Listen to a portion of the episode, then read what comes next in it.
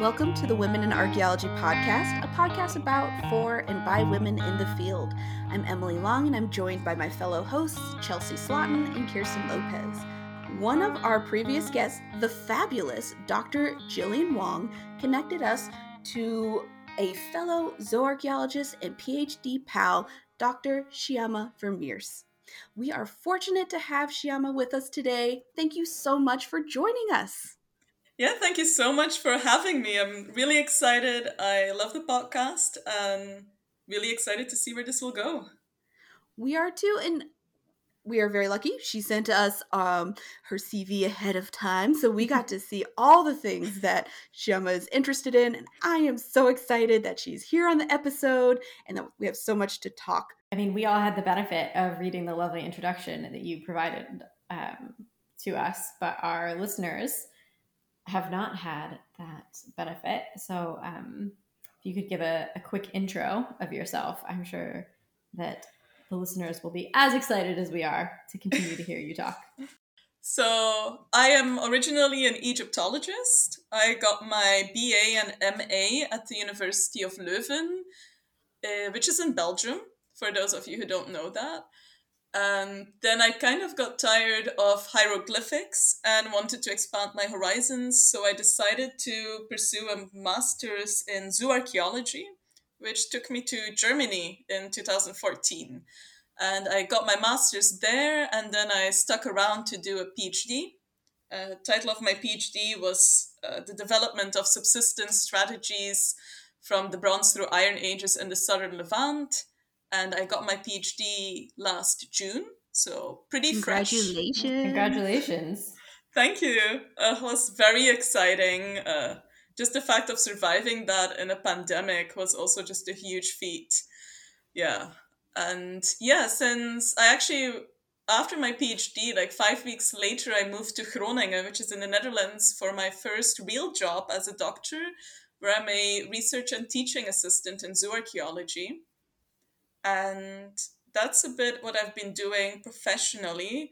I've been on excavations in a lot of places, but mainly focused in Southwestern Asia. I've been trying to be a bit more involved in EDI issues, so equality or equity, diversity, inclusivity. So uh, I've been That's working a bit so on that. important. Mm-hmm. Yeah, it's something I've. I wish I could say I've been invested in these topics since you know the beginning of my academic career, but it was very much a process to get to the point where I'm comfortable to speak about these things and also comfortable enough to be one of these, um, you know, on the forefront of these discussions. Mm-hmm. Oh, fair enough. And that's definitely a topic I think we'll all want to dive into. But before go hurtling down different uh, topics, I'd love to know, like, what was it about zooarchaeology that made you want to switch over? Because I think so many of us in archaeology make pretty big research changes. Like, I thought I was going to be like a medieval historian and archaeologist, and it's like, nope, I'm a southwestern archaeologist in the United States. So I'd love to know, like, was it just you're just like suddenly drawn to little animal bones instead of hieroglyphics? So, yeah, towards the end of my Egyptology degree, I was very much disillusioned. So, as a kid, you know, I was really interested in these big cultures, you know, the ancient Egyptian empire, the Hittites, Assyrians. And so that's why I got into Egyptology in the first place. But then I'm just not the type of person who finds joy in grammar. Uh, so I did think it was fun translating hieroglyphics, but I realized it really wasn't my my thing to just sit and translate a lot. And so I kind of felt a bit lost during my master's in Belgium. And then I took a course which was uh, Introduction to Zooarchaeology, which was very theoretical, did not touch a single bone.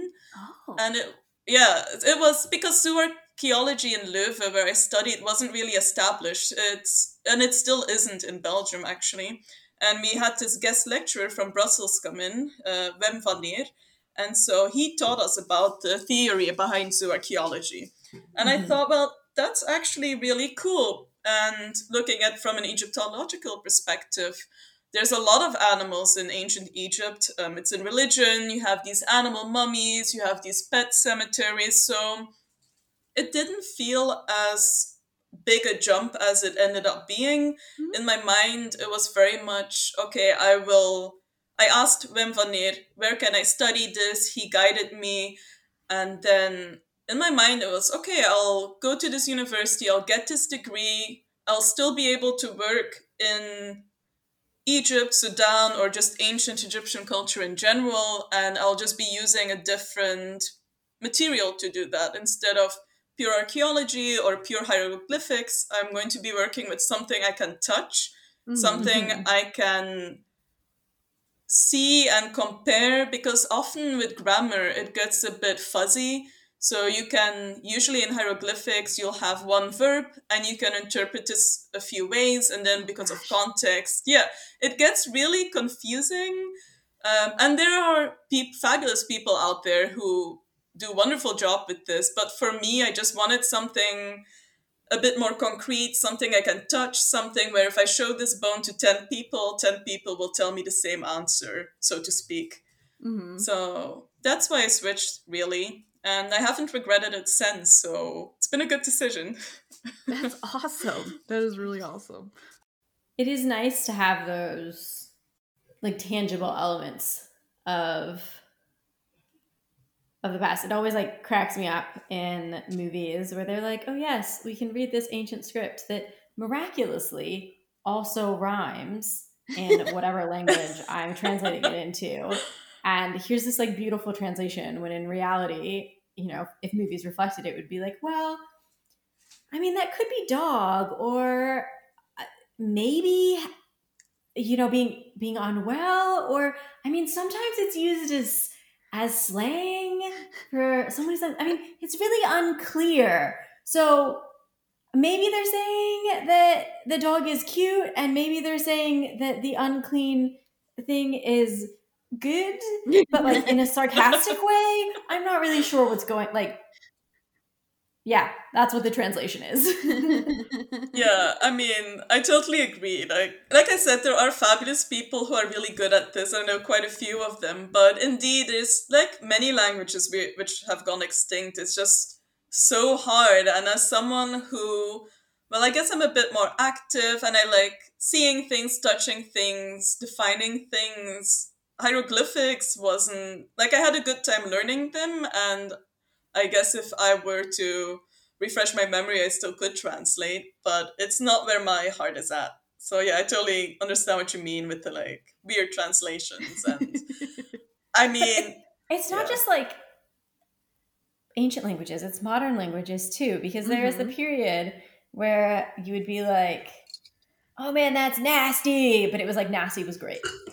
Mm-hmm you know, and like or someone wicked. without like context of that like slang would be like, oh, this was a bad thing when in actuality it was a good thing. So like it, it's hard even for like if, if you're learning a second language, even if it's a living mm-hmm. language, it's hard and it just gets so much harder. Like props to everyone who does translations of dead languages. I'm very impressed. Yeah, same. As someone who left that field, I'm very impressed since I know the kind of work and hours that go into uh, that.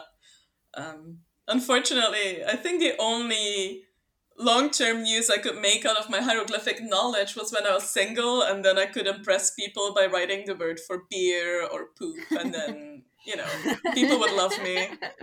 That's awesome. uh, but those days, yeah.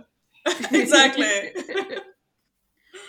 well, out of curiosity, so within uh, Zooarchaeology, like, is there a specific kind of faunal remains you like to study? Are there like little critters or fish or or ungulates that you're like, that's my jam? So I'm, I guess you could call me a traditional zooarchaeologist. So I deal with a lot of normal animals, let's call them. So your average sized animals. So I would say I would analyze everything that's the size from a bunny or a hare and bigger. So that's what I ah. look into. I also do some birds, but I will not touch fish. I will not touch microfauna. It's too small. I wear glasses, pretty strong glasses actually. and the, I can't deal with the fuzz of being behind a microscope. So I like things that I can see with the bare eye, uh, and because of the region I work in, which, like I said, is Southwestern Asia, a lot of the animals I uh, look at, I would say actually the majority of what I look at are sheep and goat. So maybe it's Stockholm syndrome, but I have definitely come to love them and they're such cool creatures. They're so interesting. And even nowadays, I mean, they goats will eat plastic. Like who does that?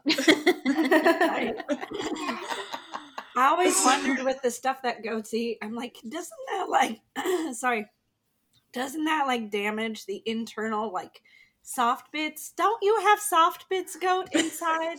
like how does that work with the esophagus and the stomach? I just don't understand. Yeah, it's not good for them. like I don't think they're happy about it, but I'm it's not that they're too dumb to realize this either. I think it's just a lack of other nourishment, and probably they just eat the plastic because that's around and they manage to swallow it down. Mm-hmm. I'm not sure yeah. like what the goat rationale is behind that. I don't know. They are quite smart. They are. There's um up here in the Pacific Northwest, there's a problem with the Himalayan blackberry being like super crazy invasive. Mm-hmm. And one of the things that uh or the best ways that people have found to take care of it is to do goats on property. So there's actually several um groups in the region that rent out goats.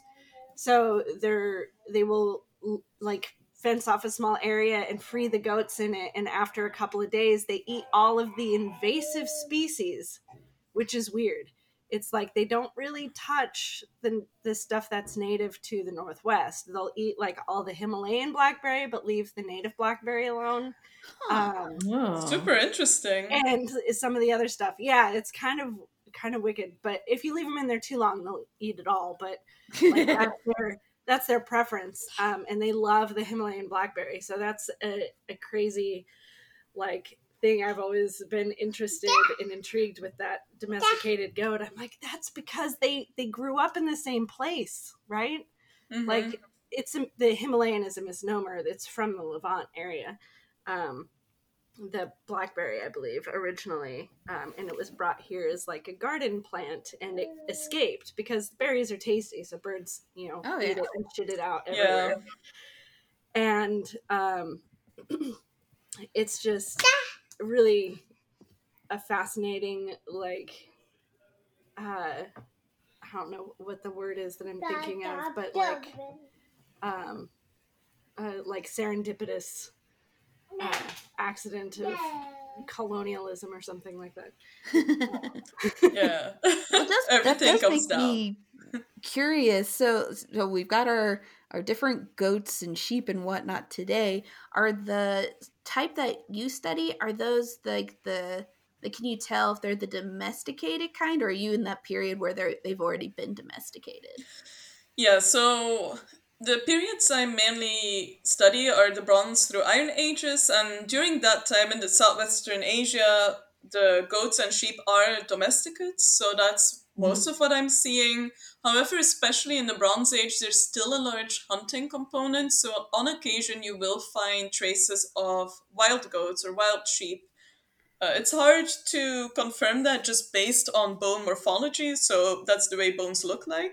Mm-hmm but right. you can do it usually based on size. That would be a first. Like if you have a really giant bone that obviously belongs to a sheep or a goat, you could make an assumption that this is probably not a domesticated uh, animal, but a wild one. So yeah, the Bronze Age gets wild because we deal with domesticates and wild animals, which makes things so confusing at times. Oh yeah, I can believe it. It makes me wonder what a like feral sheep would look like. Just like this crazy Don't get me running around just like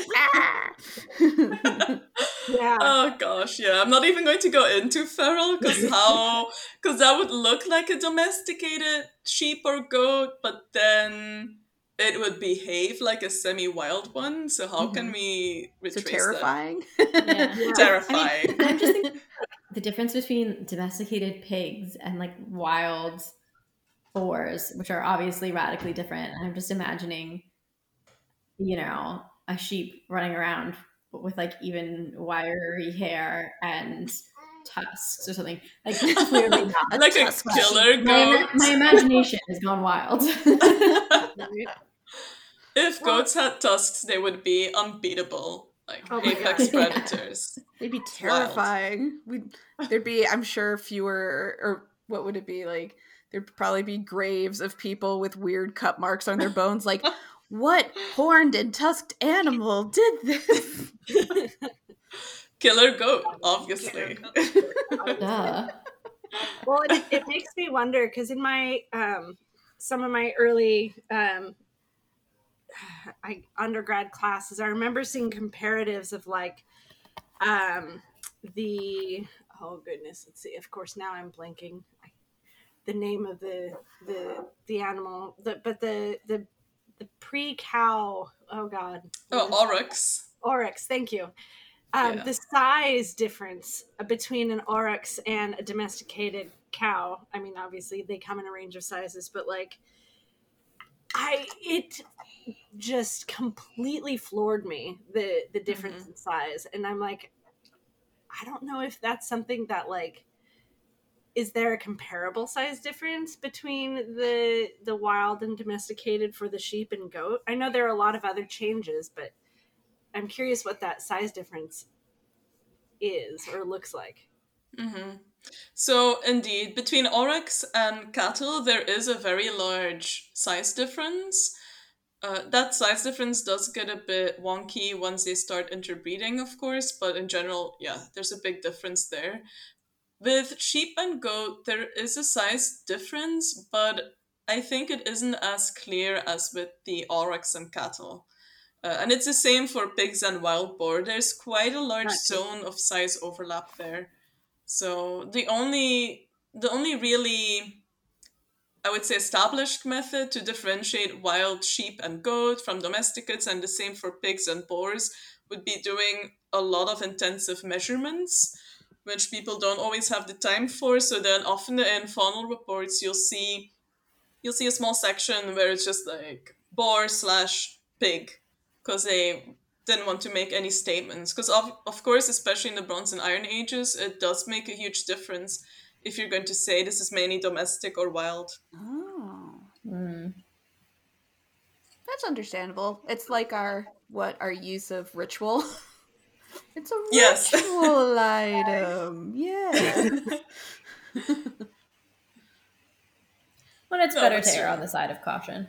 exactly. exactly yeah you don't want to say because i think this is what mainly the point of contention is is once you start getting into the bronze age which is fairly standard so people expect a lot of domesticates and you expect people to eat domesticated animals and cereals and stuff like that um, hunting just plays like such a extra role. So it's always seen as something slightly special and as something that needs to be investigated closer. So indeed it's better to err on the side of caution for that. That's really cool. And I think it's good way to close out that topic for this segment, or we can always talk about it more. This is fascinating in the next 20 minutes, but for now, we are going to take a break. Did you know that we have a blog? Check out the Women in Archaeology website for a variety of blog posts as well as past episodes. Interested in supporting the podcast? From the website, you can check out our Patreon account and learn about the different ways to help support the blog and podcast. We can give you a cool sticker in return. Again, thank you for listening. Welcome back to the Women in Archaeology podcast. Our guest today is the wonderful Dr. Shyama Vermeersch. And we've been talking about her research. We were in the previous segment. We were talking about domesticated animals and um, mutant sheep goats, which sound very exciting. If um, the Sci-Fi Channel hasn't already had a movie about mutant sheep goats, we call uh, copyright. give us all give us all the the patent money. yes. um, in this segment, we'd love to hear more about your dissertation and your work. Um, if you want to dive right into what you were studying and what results came out of it. Yeah, sure. So, as I mentioned before, my dissertation was focusing on reconstructing the development in animal husbandry from the Bronze through Iron Ages in the southern Levant. So, perhaps I need to give like a short 101 here. That would because, be perfect. Yeah, because I think a lot of people might not know where is it, when is it. So, to make things really easy, the Bronze and Iron Ages in this region, they start around, let's say, 4000 BCE and they run through about 500 BCE. So it's quite a big time frame. And I already mentioned before the southern Levant, so that would be the areas of present day Lebanon, Israel, Palestine, and Jordan. And even though it's this tiny region, and I would say, looking at the grand scheme of things, it's a small period of time. A lot of things are happening here. We see so many political developments, cultural developments, social and economic developments. So things really get crazy here. They get really fast paced. And just so you realize a bit on what's happening here, we see the development of the first real urban centers with a hinterland. So there's some of that like urban versus rural going on. We see crazy fortifications. Some of them are like 40 meters thick. Uh, there's a settlement hierarchy, which, like many things in life, the bigger you are, the bigger your fortifications are, the more important mm-hmm. you are. We see influx of new people. We see crazy international trade in the late Bronze Age. Um, not even like what we expect of these time periods, where it's just you know trade with your let's say neighboring countries. We see trade between um, the southern Levant and countries like China or India. Oh so it's wild. So a lot of things are happening here and that's what makes this period really interesting and this region really interesting because we see a lot of diversity as well in precipitation so rainfall but also geography so mountains coastal areas plains so it's just really a wild area to work in mm-hmm. but unfortunately it was ignored for quite a while or wasn't like really the subject of interest for many because it's kind of I guess you could consider it the ugly stepsister of this region because it's smushed. I know. I think this is the best way to explain it because it's it's like smushed between these mega empires. You've got the Assyrians, you've got the Hittites, you've got the ancient Egyptians, you've got the Babylonians, and then there's this region where we don't really have these mega empires. They have some kingship happening in the Iron Age, but that's mainly of relevance. You know, a lot of people see relevance there because that's also the period of like the Bible stories, but it's usually kind of an afterthought. And so that's why I was really interested in taking up this PhD just to see what kind of things happen here. Mm-hmm. And initially, I was looking at animal husbandry. I was doing a lot of literature research to create a database so we knew what had already been published. So that's all these faunal reports that you see um, in books, but also published in journals. And then I did some work of my own. So I worked on the material of three sites. Um, Lachish, which is this like huge city, like huge urban center with a lot going on. Uh, Tel El Burak, which is like an agricultural center, and then Keisan, uh, which was also kind of uh, yeah, an important settlement near the coast as well. Mm. And so it was a bit of a mixture of things I was looking into to see how things develop, like what are the main species they eat, does it change, do we see regional changes, that kind of thing. And as I was doing this, of course, it was really interesting, but mm. it got me thinking because animal husbandry really is only just one part of the story. If we're really trying to reconstruct agriculture, which we were trying to do in the project I was part of. We also had an archaeobotanist uh, mm-hmm. involved. and I realized we we're only getting part of the story because mm-hmm. in past societies, and even nowadays, I would argue, uh, animal husbandry and crop cultivation, so animals and crops, are really just two sides of the same coins. And how can we get that complete picture? How can we understand subsistence? How can we understand agriculture if we always only focus on one part of the story? Like nowadays, of course, you could argue perhaps, okay, we have a lot of vegetarians, we have vegans, so maybe you could, but in past societies, it's not really, or at least there's no evidence for that as far as I know. But we definitely know people can't survive by just eating meat, it's too mm. costly. And that's where halfway through my PhD, you know, these thoughts were already brewing, and then halfway through it, I decided to just go for it. So I went to the archaeobotanist in charge, and she was really excited uh, at the institute and basically, the conversation was something like, Are you ready to do this crazy endeavor where we're going to combine everything? Like, I had one and a half years to go on my PhD. I was like, Yeah, sure, I see no problem in this. Like, what could go wrong? You know, Just and then it... no sleep for the next year. It's all famous last words. Yeah, I know, right? It's like that in the movie. That's like where the frame stands still, and it's like you wonder how I how I came to this point. or, you know, this is where it all started. Yes. And it was a crazy endeavor because we didn't have the funds to run fancy analyses. We didn't have the funds for isotopes and things like that. So not only was I going on this crazy endeavor, I also had to do it budget friendly. And so that's where I got into statistics. So then mm. took a few months, took a lot of frustration and a lot of like struggling with software but eventually we managed to integrate all of the botanical and faunal data mm-hmm. and nice.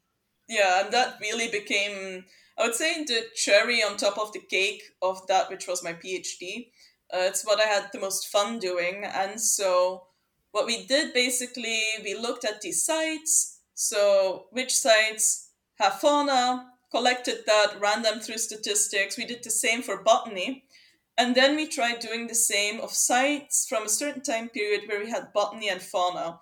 And that was the first crazy, oh damn moment. Because you see almost this kind of waterfall effect where there's quite a lot of sites. Let's just say, and these numbers are not exact, like they're in my publications, but on the top of my head, I would say like for fauna, we had about 70 sites. And then for botany, we had about 50 sites. And so you'd kind of expect like, oh, okay, so we'll have like 50 sites maximum where we have fauna and botany for a site from a period, or, you know, maybe a bit less. Mm-hmm. But it really drops dramatically. So at the end, we only had 16 sites, and those consisted of something like 24 samples um, of of you know material where we had both botany and fauna. So it really shows that this in itself is an afterthought that people aren't really considering that the two are complementary and shouldn't just be disciplines put next to each other. Mm-hmm. Yeah. And so yeah, we ran all our analyses and uh, a bunch of cool stuff came out. Like we noticed that looking at the fauna, you see this trend where in the early Bronze Age, Middle Bronze Age, you see, at least for the animal husbandry, it's quite dominated by um, by pigs, for instance.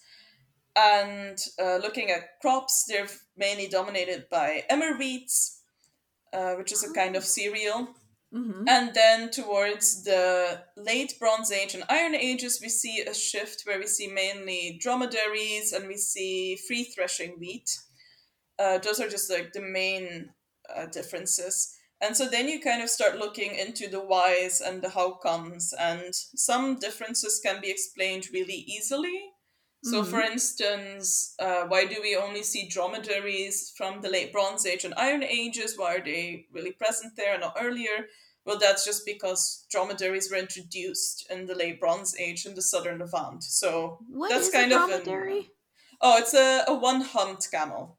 Oh, okay. yeah. Okay. So yeah, um, yeah. So yeah, uh, one humped camels. Yeah. Yeah. And then oh, that's so cool. Yeah, so I mean that's kind of an easy one to explain. Like you don't even need fancy stats for doing that, right? Just some literature research, really. But then there's things like looking at um, uh, pigs. Pigs are really controversial a topic here because obviously in an area where you have like these key monotheistic religions, you know, especially looking at present day Israel, it's really like it's really important for Judaism and for Islam, where pig uh, pork consumption is prohibited.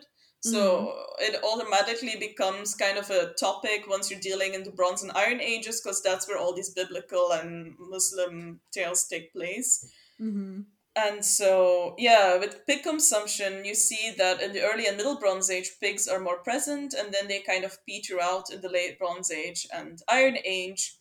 And it's still quite controversial because um, why does that happen? There's a lot of theories there. My favorite one is that with the introduction of chickens in the Iron Age, pigs kind of got pushed aside because, well, pigs offer, like, pigs are really good at producing a lot of meat with minimal input. Like, they gain weight so fast, Mm-hmm. but, and they eat all of your trash, so it's really practical. But then it doesn't really do much except for providing meat, and eventually it will start eating your food as well. And then, from a government point of view, pigs are really unhandy because you can't transport them. They're not really meant for long distance travel, so you can't really tax them as well either. Oh. And mm. It all comes Pig. back to money. exactly, and chickens, well, they're kind of tiny and they lay eggs, so and they also eat human waste. So it's kind of practical, and you'll even see in villages nowadays like a bunch of chickens walking around. You get eggs if it's too old or it's you know you don't want it anymore. Slaughter chicken, meat for a family. It's not really that much of an investment, so it's easier. You can also transport them easily, tax them. They're tiny, right? So that's my favorite theory. That's Um, really cool. And you're seeing all of this kind of like interconnectedness with the like now we have chicken bones and now we've got this. Yeah. Just this flow of Exactly. different parts of the site. That's really cool.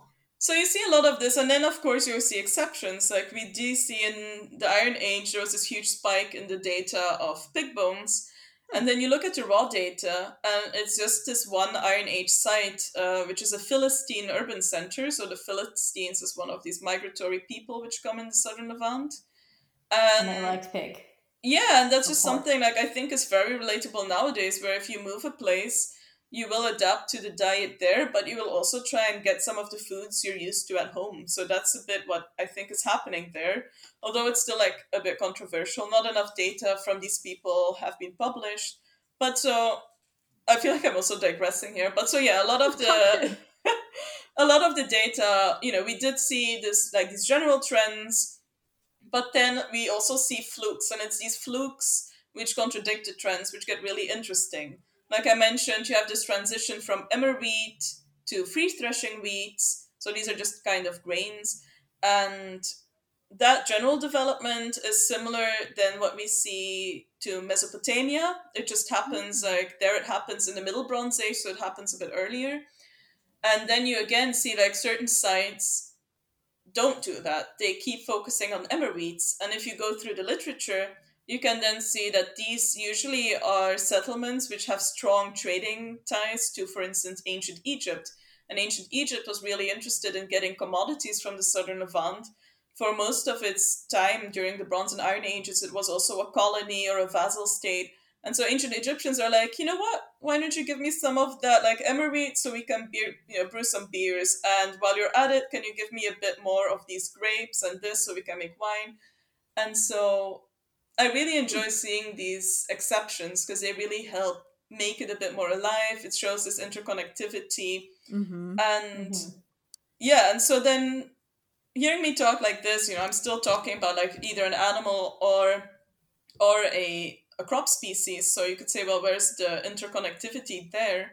Well, it starts when you look at what's happening or how we can interpret things. So one of the sites I worked at, Lachish, which is in the Shephelah region, um, in the Iron Age too, so this is the time where Assyrians really conquered the southern Levant, we see an increase of adult sheep. So there's more adult sheep than there's adult goats, and there's more sheep than goats in general. And so again, the question is like, why does this happen? And so first we look at climate, and so stable isotope analysis, which has been done on crops like barley or grapes um, or flax, actually showed the environment was more moist. And hmm. sheep thrive in a more moist or humid climate. They do this way mm-hmm. better than sheep, uh, sorry, than goat.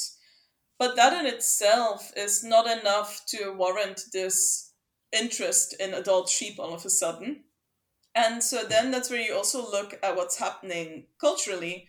And so the Neo Assyrians kind of invade the southern Levant. They, it's like very dramatic. They're burning down settlements. Uh, Lachish, for instance, is actually doing. It's not great for them.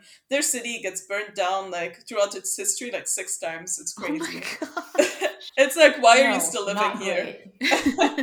um, but yeah, right? You'd think so, but you know, they're apparently, you know, the conditions are really good. It's a huge. Um, it's called a tell, which is just like a man-made mountain. So mm-hmm. it's like mm-hmm. there's some benefits. But yeah, coming back to these Assyrians they're like, okay, we conquered you, so yeah, pay some pay some taxes. Like be like wool, like pay us some wool, pay us some oil, and so okay. maybe that's why you see this increase in adult sheep because they will give you more wool longer periods of time. That's what I was just wondering because I'm like, I had to Google it real quick. I'm like, wait, when did sheep get wool again? like because i know that that yeah that selection happened much later than the domestication yeah itself. especially in the iron ages and also in the bronze ages this is a huge thing like i was talking about the southern levant is like the ugly little stepsister um, but we also lack a lot of literary documents so again like if you look yeah. at mesopotamia there's these wonderful records which talk about the size of flocks the amount of wool where they are and that's fabulous data to have, but unfortunately, um, just for the southern Levant, it's missing. Oh, um, yeah. Well, so, I'm also thinking now because I mean, you did mention climate potentially playing a role, and and I mean, this is going back several years into my kind of like ancient Egyptian. All right, we're talking undergrad, so apologize because this is going to be uh, iffy. But isn't there a theory um, that like part of why like bits of of ancient Egypt started kind of falling off um, or you know, are kind of like disappearing from the the record is because there was some sort of climate shift where like the Nile wasn't doing its normal mm. pattern of flooding. So all of a sudden, like families who used to be able to have all of these riches would, were willing to trade all of these riches for like wheat or uh, you know just like sustenance from other places and could that like potentially this may also be entirely like not comparable uh, timings because like i said undergrad um, no uh, you're definitely on to i think what you're referring to is what before used to be called the late bronze age collapse that's not really an unvogue term anymore because collapse has like all these negative connotations. But I think that's mm-hmm. what you're referring to. Because... That does sound right. Yes. Again, this was a while ago, so mm-hmm. apologies. No, no, you're completely on the spot. It's like you're right in what you're saying. Uh, so yeah, that's uh, another thing which really is interesting because that's a indeed it used to be called a collapse, but it's this period of very drastic change, and it does correlate to climatic change. So we do see a more humid environment turning into more arid. And there's a lot of theories going around. It's not just climate change, which, you know, immediately induces chaos. It's almost an interwoven web of things that go wrong. Like if you're looking at things nowadays, for instance, maybe there's one thing that happens and it kind of unchains all these other things happening. You know, if you look at the pandemic in the beginning, what, you know, chaos that caused um, I think it's nice to use that as an image of what was happening in the late Bronze Age. So, because the climate gets more drier, you have crops that fail, you need to take your animals further away for pasture. Perhaps there's even some conflict there. And you see some letters being written from like local important men to kings of Egypt or elsewhere. They're saying, like, hey man, our crops are failing. We're hungry. What do we do? Can you send us stuff? Because yeah, people are not happy here. And Mhm. so you do see, you get the sense of a lot of drama happening where, you know, so crops are failing, animals are getting hungry, you need to take them further. And the thing is, like down south in the southern Levant, things weren't as bad. So you also have this huge displacement of people, which then, of course, causes conflicts as well. And so it's kind of this thing where one thing leads to another, and that leads to another, and that leads to another. And so in the end, you do see the the downfall really of these mega empires because let's be honest the larger your infrastructure is the more complicated it gets the more susceptible it is to small changes actually you know causing these cataclysmic events Mhm. so That's- yeah i hope that answered your question Yeah, was no, that's great. Thank you so much. And I think that brings us to the close of our second segment. I I love all this information because it really shows how interconnected so many things are that even though we have our very specific fields of study that when you reach out like Gemma did um, with looking at the like you know the plants and everything and combining everything we can see how interconnected everything is and how that can really help give a much bigger picture to what's happening in the past. So this is awesome and stay tuned for our third segment Looking for other archaeology podcasts? There's so many to choose from. Why not try ArchaeoFantasies and bust myths surrounding ancient finds and people? Or learn about the study of animal bones and archae animals? There's also the great Go Dig a Hole and the Arch and Anth podcasts. Don't forget to rate, review, and subscribe to the Women in Archaeology podcast and all of these fun archaeology podcasts that are available on iTunes, Spotify, all over the place. Thanks for listening. Welcome back to the Women in Archaeology podcast. On our last segment, we were talking with Shyama about um, her research, the dissertation, about all kinds of wonderful topics. With that, on this segment, we're going to shift gears a little bit about some other topics that are incredibly important to her. Um, Shyama, I'm very excited to hear your work with uh, gender equity, gender equality. If you would like to start with that. Yeah, so with gender equity, I wish I could have told you all that this is something I've been very involved with since I started my academic career. Uh, but unfortunately, that's not a story I can tell.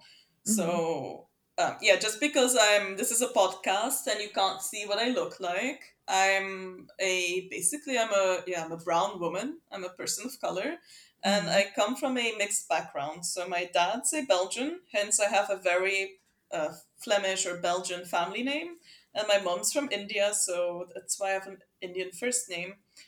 And so even with that, there's some mixed, you know, thoughts and feelings because I come from a mixed background. So things, you know, I observe things a bit differently there. Mhm. Um, but it also means that I am perceived differently. So throughout my academic career, I faced a lot of um, inappropriate comments and uh, situations. You know, I've had people and professors call me um, ethnically ambiguous.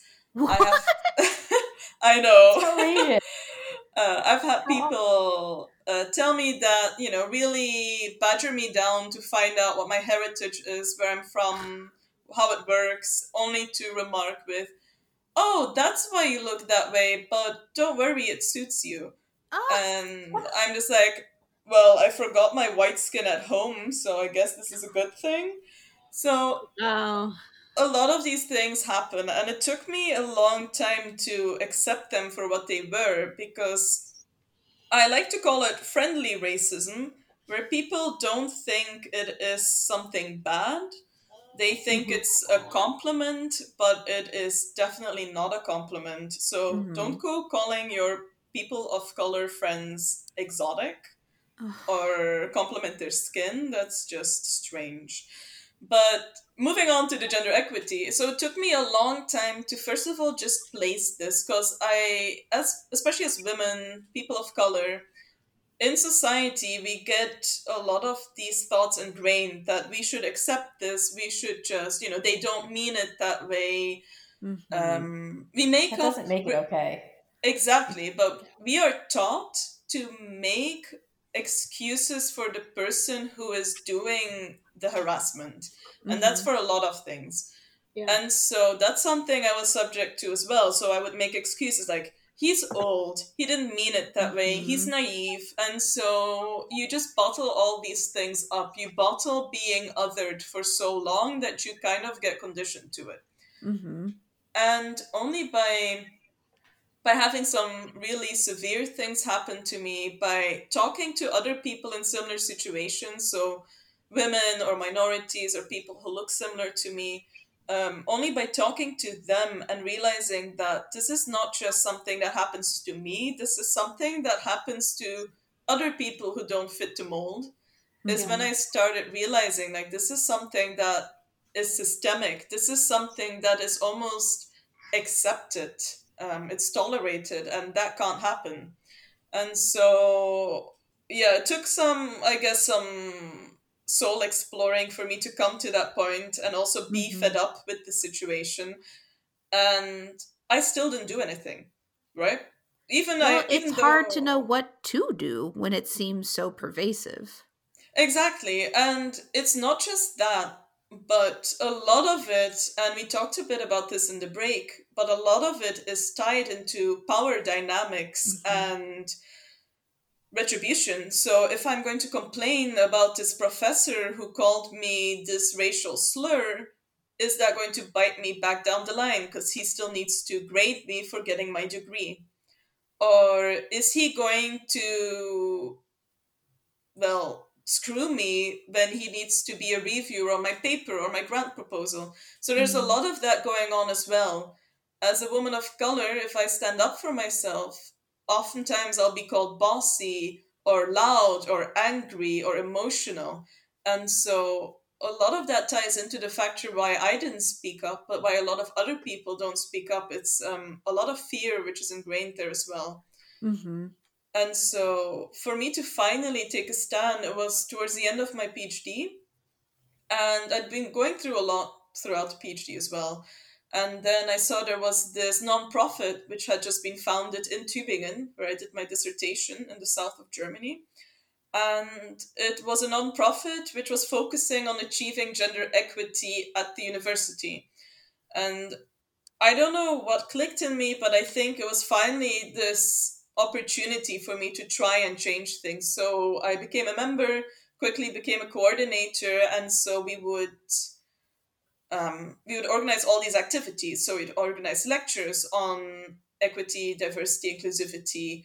We would organize um, talks by women in science. We would organize pop nights, or we even did a virtual movie screening of Picture a Scientist, which is a really it's a really heartbreaking documentary, but I highly recommend it. Um, but anyway, we're organizing all these things to raise awareness on these issues, and I did it for about a year. And it's very emotionally draining, of course, because you deal Mhm. with so many of these darker sides of academia and the stories. And this is the saddest part. Even though you might hear a hundred individual stories, they all merge into the same narrative Mm-hmm. it's and i'm sure like you also all must have experienced these things it's nothing uncommon unfortunately it's almost yeah it's so systemic um, um, Joel trying to lighten the mood. i know right Thanks, baby. um, yeah, and so what I realized at the end of my term as you know a coordinator for this group was that I still was feeling so dissatisfied because Mm-hmm. if I'm going to organize an event about the data on gender inequity or a talk about mental health in academia, only the people who already support those ideas are going to attend those events. And Mhm. that's really great. People should get more informed. But what you really need to, or what you really need to have for change to happen, is to have that demography who doesn't believe in it, who ignores it, really attend and become aware of these. And yeah, that was something I was really struggling with because I felt like I was just shouting into a void and I Mm-hmm. wasn't making change. And so now I've since moved to Groningen, which is in the north of the Netherlands, and I joined um, the Young Arts Network here, which is an organization which is really focusing on making lives better for early career researchers. And they engage or we engage with the faculty board and external stakeholders. And so that's where I'm involved in now. Mm-hmm. We're trying to make a gender equity 101 workshop for people who aren't aware of these issues um, to attend and hopefully learn a bit more about it. And so that's now something I'm doing to try and make a structural change because that's what needs to happen. We need to have people be aware, we need to make a noise, but we need to change the structure of universities or higher education in general for change so, to really happen. So I have a, a question for you, and I'm not intending this to be like rude or dismissive, but like how many people do you think there are who actually don't understand that there's a problem versus people who just like it doesn't affect them so they haven't engaged with it because in my experience like the, the people who are problems if you like bring yourself to the point where you're like i'm going to talk about the fact that there's this individual who's a problem like ev- every person that i've ever brought up a problem person to has been like oh yes that's a known issue or a known entity. It's just that like the systems in place are so set to protect the university's reputation, to protect money coming in, to bring in grants that like like people know it's a problem, it's just not being dealt with. Mm-hmm. Yeah, definitely. So that's a huge part of it as well. So people, especially like you said, those who bring in a lot of money, who get a lot of media publicity, those big names, and the university is there to protect them. The university will not protect those minorities. It won't protect women in these situations. Mm-hmm. So yeah, definitely agree with you on that. However, what I have experienced, and this is what I found very dis- you know uncomfortable really to experience, is that I would see so as a PhD student, even now during this job, I will frequently meet people. I mean, like maybe a good example, maybe an example is a better way of expressing this. When I was doing my work at the nonprofit Theresa Meitner Society, um, I would broadcast these events. So I'd be like, hey guys, you know, in our zooarchaeology working group, I'd be like, hey guys, tomorrow or next week, we're having a talk about data in you know, for equality, we're having this and that happen. And the reaction I would sometimes get to that, you know, it would be this white man, very privileged from a European background, and I would kind of just huff and puff, I be like, oh, look at Shyama being a feminist, as if that oh. were a bad thing. And oh. you see a fakeness there because on the one hand you have this person huffing and puffing and using feminism as a negative quality. Mm-hmm. But on the other hand, if you speak to them, they will pretend to be very vocal about women in science and the importance of minorities. So I do think there is a lot of um, uh, fakeness really going mm-hmm. on there, and a lot of just yeah. But but that uh, sounds to me yeah. like someone who both realizes that it's enough of a problem or that it's like construed as enough of a problem that they need to both like put on this like persona yeah. of mm-hmm. like caring and and being more about equity and at the same time yeah. like undercutting all of that in their like personal actions because they're happy to benefit from the systems of inequality because they benefit them they're happy exactly for the system to stay the same because it has a positive impact you know because they're more likely to have someone look at them and be like, oh, yes, white male, totally competent, rather than being like, actually, that thing you said is wrong. Yeah, no, no, definitely. I'm just trying to think of, I mean, not all of it is like badly meant. I've had conversations again with like um, white men when it, so in Germany at least, if there's a open call, there's usually a line that says women, minorities, people with disabilities um, will get priority. Mm-hmm. And, you know, that's something that's been introduced a couple of years back. And I once had a conversation with one of my close friends also, and I think this actually has happened a few times, where they were saying, like, oh, but that's so unfair. and I think that's what I really mean with that unawareness, where Yeah. Yeah. it, like you said, if it doesn't affect you, you kind of are unaware, and sometimes they also feel victimized almost by it, like, oh, just because I happened to be born as a white man, now I'm a boogeyman, and I'm like, that's not what it's, but that's not what it's about, right? It's just Like about giving opportunities that haven't been there for others before. It's just exactly, yeah. So and that's what makes it hard. Yeah. Yeah. There was an interesting metaphor that someone used in like a diversity and equity workshop that I went to once, uh, where they were talking about they, they were a server at one point, and the place that they uh, were a server at, there was a guy on staff who it didn't matter if he didn't have anything in his hands and was just like returning from dropping off plates to a table, he would walk in the absolute center of the the rows between the or the aisle between the the seats. And it didn't matter if you were coming towards him with you know six different plates balanced on your arms. Like he expected everyone to move out of his way all the time. And the first time somebody didn't move it out of his way and he actually ran into them and they had a bunch of they were carrying a bunch of food. Um, so it kind of went everywhere and, and made a, a bit of a commotion. And he got so angry because he perceived this space as being his space that like no one else should occupy if he was there. And the idea of someone else occupying that space because they also needed it and they were carrying a ton of heavy you know a couple trays with food what have you. Hmm um you know and, and like just because like everyone has the same right to that space. And if you are used to that space being solely for your use because everyone has like given it to you if someone all of a sudden doesn't like you do feel that something is being taken away from you when in mm-hmm. reality like you had taken something away from everyone else and everyone else has finally been like no you have to share. This is kindergarten level shit. Yeah. Yeah, that's so true. No, that's a really nice metaphor actually, and I it kind of bums me out that you know we need to really need to explain ourselves for you know just you know yeah just saying like okay everyone having a space everyone feeling safe is base a basic necessity.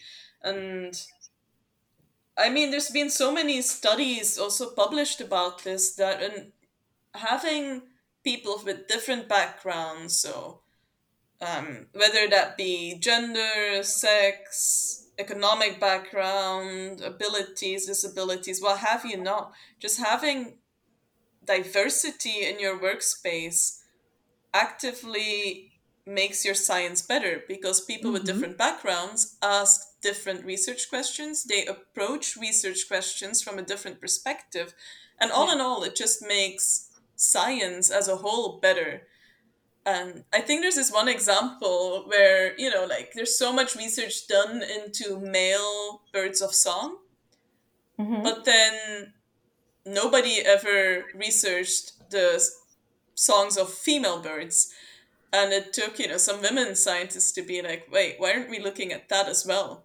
and i think that's a really nice perspective because of course if you know always have the same demography asking the questions it's going to be very one-sided so Mhm. really everyone just benefits from this and also just as a pure human need and this might sound a bit sappy but i think or I know everyone deserves to just feel safe at the workspace. Mhm. You're spending so much time there. You deserve to feel safe. You deserve to feel like you belong because that's something a lot of women, minorities, etc. just don't feel. You feel like you really need to fight for your spot at the table. And that's a lot of emotional labor Mhm. that, for example, a white man does not have to do. Yeah. That's very true. And you um, also highlight a great thing that you are now in a position to be able to be this person to help others, build up others. And I think we're seeing that more and more in our field that once people are in a certain position, it's unfortunate that at uh, you know at the student level or if you're in cultural resource management if you're at like the the technician level or what have you you can't you're you're not in that power position to be able to be supportive but i think it's wonderful that you have this organization and that there are organizations similar in the united states and the uk and so on that it's like once people are in a position of power, there does seem to be some responsibility to be like, Mhm. okay, what can I do to bring up everybody else? It's a lot, but I think Yeah. it's, it's great work that you're doing. And it's really important. Also, like I'm doing part of my work is in these organizations. But what I try to do is also have, and this is really hard for someone like me who wasn't really into social media, but I'm trying really hard to be more present on Twitter to try and, you know, engage in things like with you in this podcast or interviews or what have you not. And just a lot of just like, yeah, shoving my face and work in people's faces, really. And But it's Yeah. interesting. It's not shoving good your work stuff. in people's faces. You're being invited to come on and talk Yeah. about it. You're like representing your experience, and that is super valuable.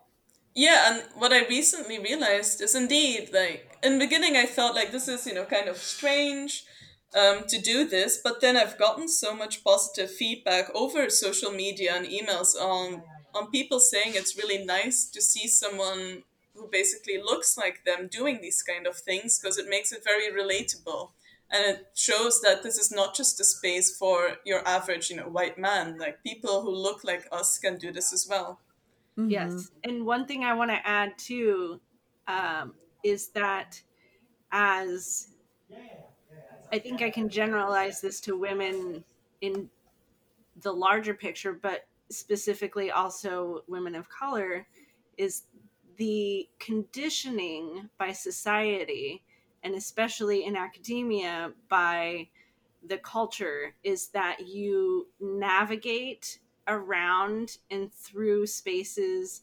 as you are expected to appear Mhm. and it's like the speak when spoken to um feeling you know that is the the old fashioned like women shall not like inhabit a space of their own unless Mhm. invited sort of thing um whereas like this sort of promotion for a cause or even for your own career no one blinks an eye at from you know ye old white dude um, hmm Yeah, yeah.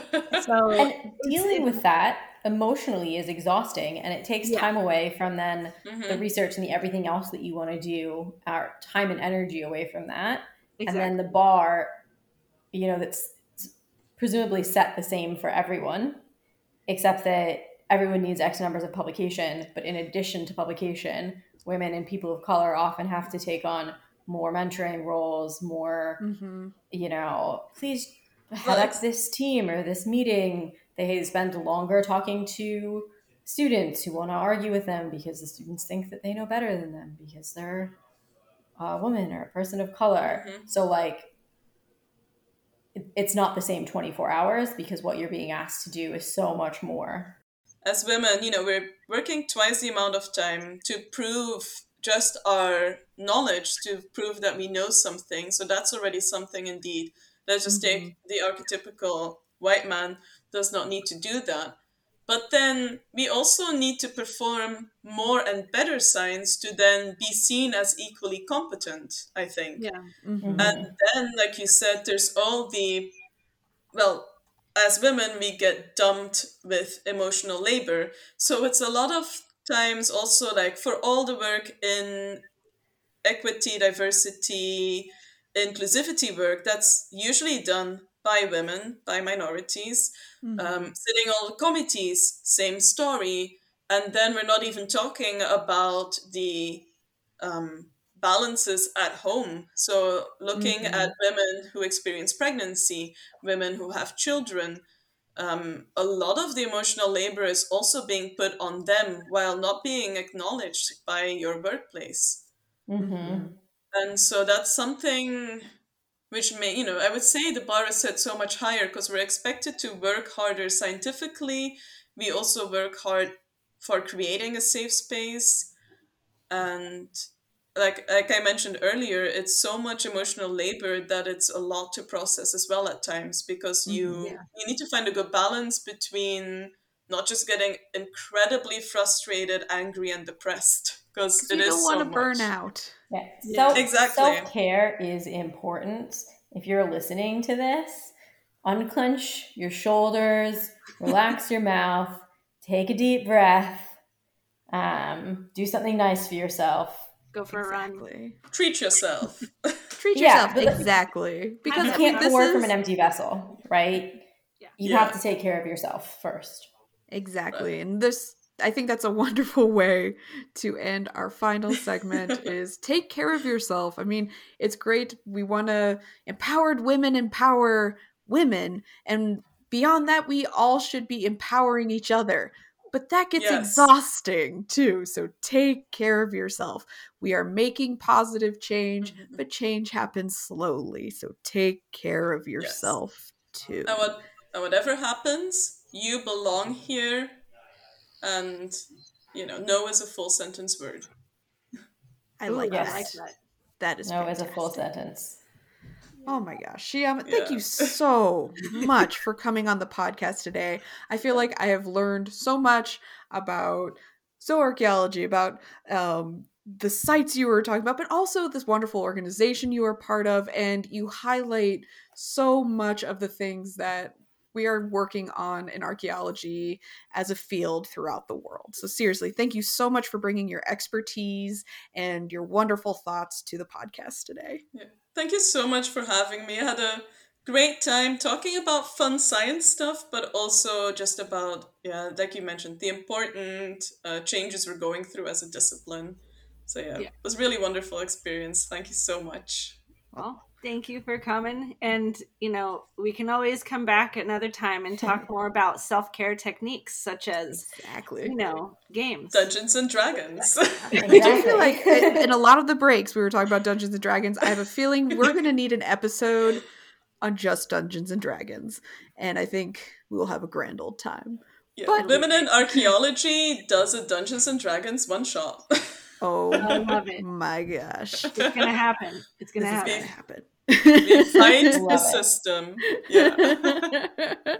well, to all our listeners, thank you for listening. Um, if you have questions or you would like to come on the show, please contact us at womeninarchaeology at gmail.com. You can also find us on Instagram uh, with women.in.archaeology. And you can also find us on Twitter where you can message us there as well at, at women archies. Don't forget to rate, review, and subscribe on wherever you're listening to our podcast. Check out our other podcasts and blog posts at womeninarchaeology.com or not at, sorry, womeninarchaeology.com and uh, stay healthy. And Thank you so much to all the of our. Patreon donors. that Yeah. too. You helped make this podcast possible. Exactly. Thank you. Bye. Bye. Bye. Bye.